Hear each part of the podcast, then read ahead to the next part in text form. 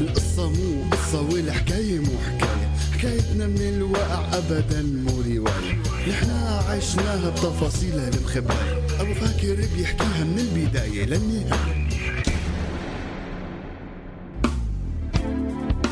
حكاية بلد. أب وأم وولد حياة جديدة بدها تنولد حكاية سوريا الروح قبل الجسد.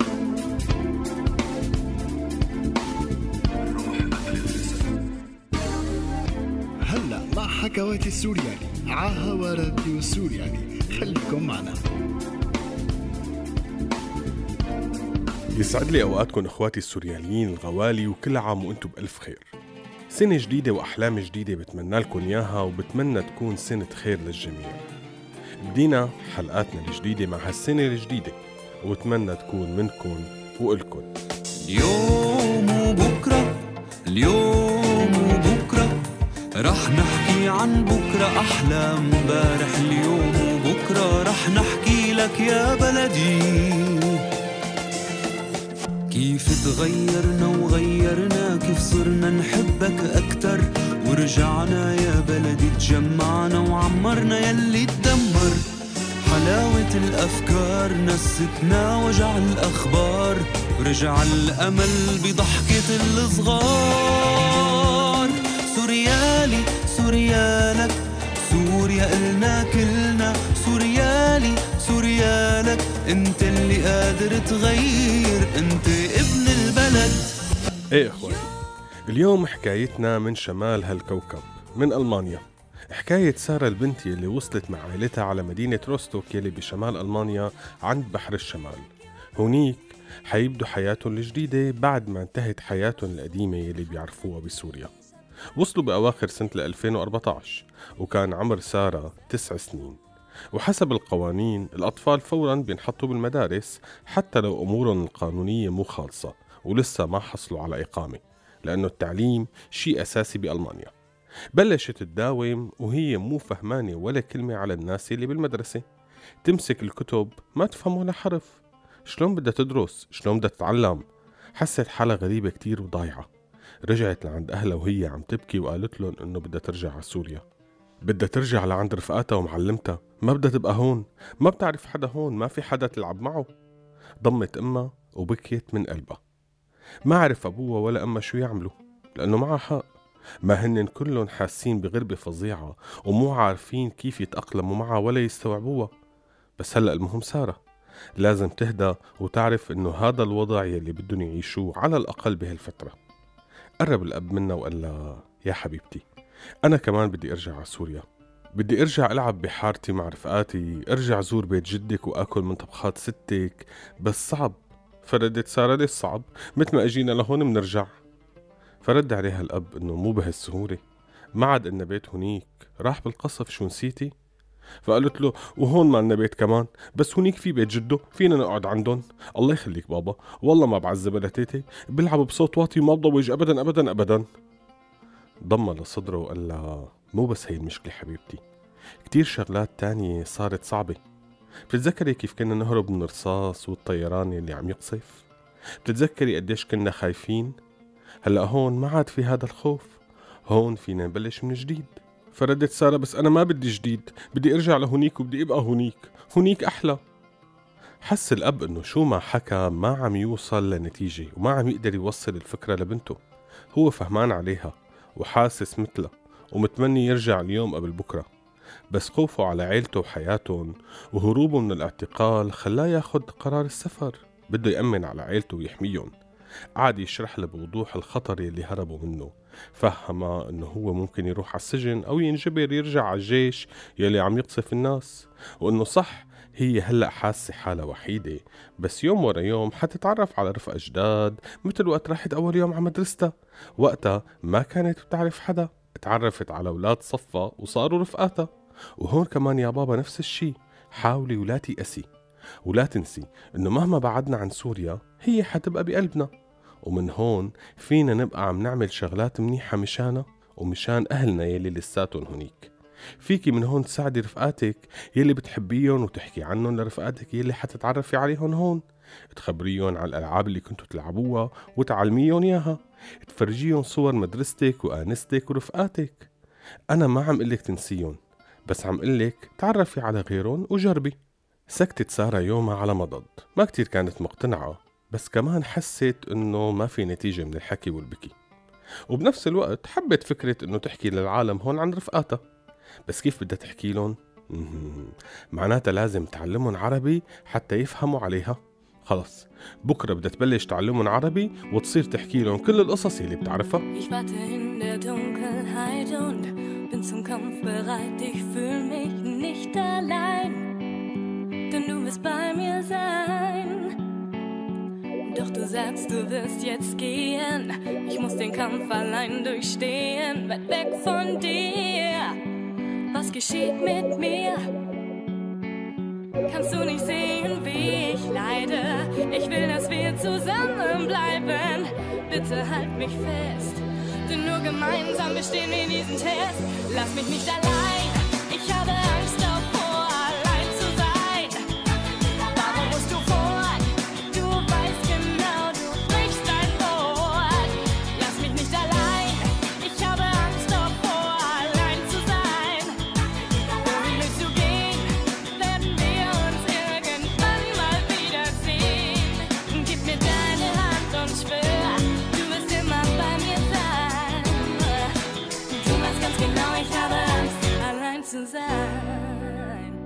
وهيك أخواتي راحت سارة تاني يوم وهي كلها حماس وقررت تبلش تعلم الأولاد عربي. وبلشت تحاكيهم وتقول شو اسم الكتاب بالعربي الدفتر القلم المحايش الشنطة الأكل وكل شي حواليهم. بس ما كانوا كتير عم يفهموا عليها إنه شبهها هي. ليه هيك عم تحكي؟ بس الأنسة فهمت عليها وحاولت تمشي معها وتجاريها. وكل ما تقول سارة مثلا كتاب تقلها الأنسة يا داسست بوخ. تطلع سارة وتقول لا لا لا هذا كتاب كتاب. فتقول لها الأنسة يا داسست بوخ هون سارة فهمت إنه كمان الأنسة عم تعلمها اسم بالألماني. أيوة معناتها أنا حتى أقدر أعلمهم عربي. لازم أتعلم ألماني حتى أعرف عن شو عم أحكي. فتحمست للفكرة أكتر وبلشت تسأل الأنسة عن أسماء الشغلات. ويوم ورا يوم صارت تتعلم أكتر أسماء وكلمات وأفعال وجمل وصارت تعرف تحكي مع الأولاد يلي بصفها أكتر. صارت تحفظ الجمل يلي بيقولوها وتقلدهم وبلشوا رفقاتها يلعبوا معها لأنه صاروا يعرفوا يتفاهموا معها. وفي كم ولد صاروا يحاولوا يقولوا كلمات عربي وهن عم يلعبوا معها وهي انبسطت كتير. صارت تصلح لهم الكلمة وتعلمهم إياها. وهيك ما خلصت السنة الدراسية إلا وكانت سارة عم تعرف تحكي ألماني. وعندك كم رفيق صاروا يعرفوا هن يحكوا شوية عربي. وصاروا رفقة كتير. وبلشت تحس أكتر إنه هي هون مرتاحة ومبسوطة. ما عاد بدها ترجع على مدرستها القديمة. بس ما قدرت تنساها. ولا تنسى رفقاتها ولا تنسى سوريا. خاصة إنه دائما وقت بتجي على البيت بتلاقي أبوها وأمها عم يحكوا عن سوريا ويلي عم يصير فيها. وأحيانا بيفتحوا اللابتوب بكونوا عم يشوفوا فيديوهات ما بيخلوها تشوفهم بس بعدها بيكون في كتير دموع بعيونهم. وهي بتصير تبكي لأنه ما عم تعرف كيف ممكن تخلي أهلها يتعودوا على الحياة الجديدة مثل ما هي تعودت عليها. يعني هن كمان عم يروحوا على المدرسة بس كأنه ما صار عندهم رفقة مثلها. دائما قاعدين بالبيت ما عم يطلعوا ولا على محل بس بيطلعوا معها وقت بكون في نشاط للمدرسة أو مشوار على الجنينة. ودائما حزينين. كتير مرات بتسمع أبوها وهو عم يحكي مع أمه ويقول لها قديش حاسس بالعجز وإنه عم يشوف البلد عم تتدمر وهو بعيد مو قادر يعمل شي ولا عرفان حتى شو ممكن يعمل. هون خطرت عبالها لسارة فكرة. راحت حكت مع أنستا يلي تحمست لها وبلشت تساعدها على تنفيذها وصارت كل يوم بعد الدوام تقول لأهلها إنه عندها حصة تقوية وتبقى مع الأنسة يشتغلوا على تنفيذ الفكرة. وبعد عشرة أيام راحوا هي والأنسة لعند مدير المدرسة عرضوا عليه الفكرة المتكاملة يلي وقف شوي عندها وحاول يدرسها مزبوط مشان ما تصير عنده أي إشكاليات قانونية. بعدين قال لهم موافق بس لازم أعمل شوية اتصالات وأتأكد من كم شغلة.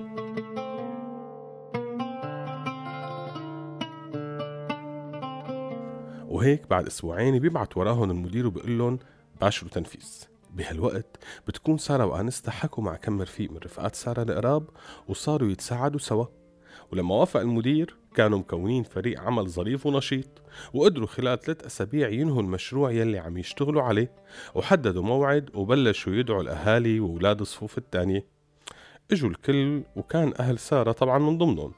قعدوا بقاعة الانتظار ناطرين يفتحوا باب القاعة الكبيرة قاعة المعارض اللي بالمدرسة. لما صار الوقت وفتحوا الباب فاتت العالم.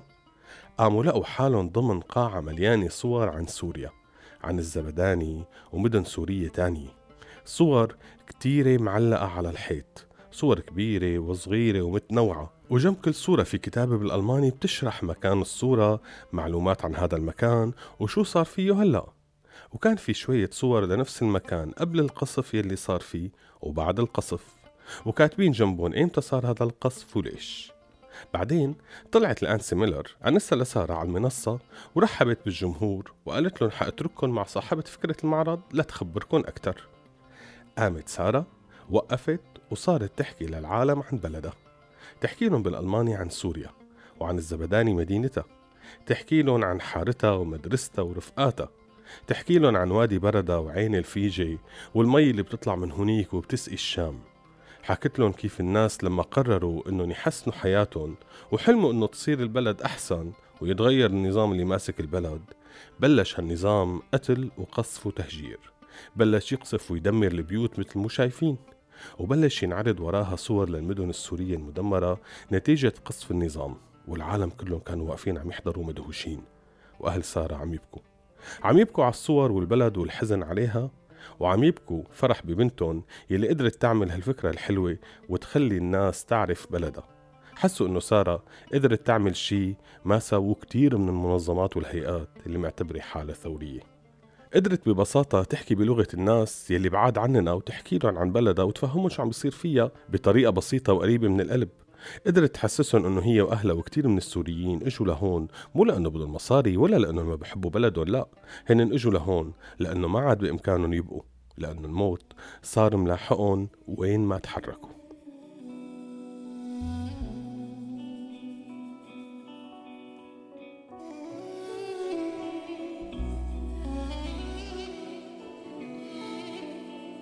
وهيك إخواتي قدرت سارة بنت ال 11 سنة إنها تحكي وتفعل وتعمل شي عجز كتيرين عنه لأنها ببساطة فكرت بمحبة وما ترددت. استودعناكم.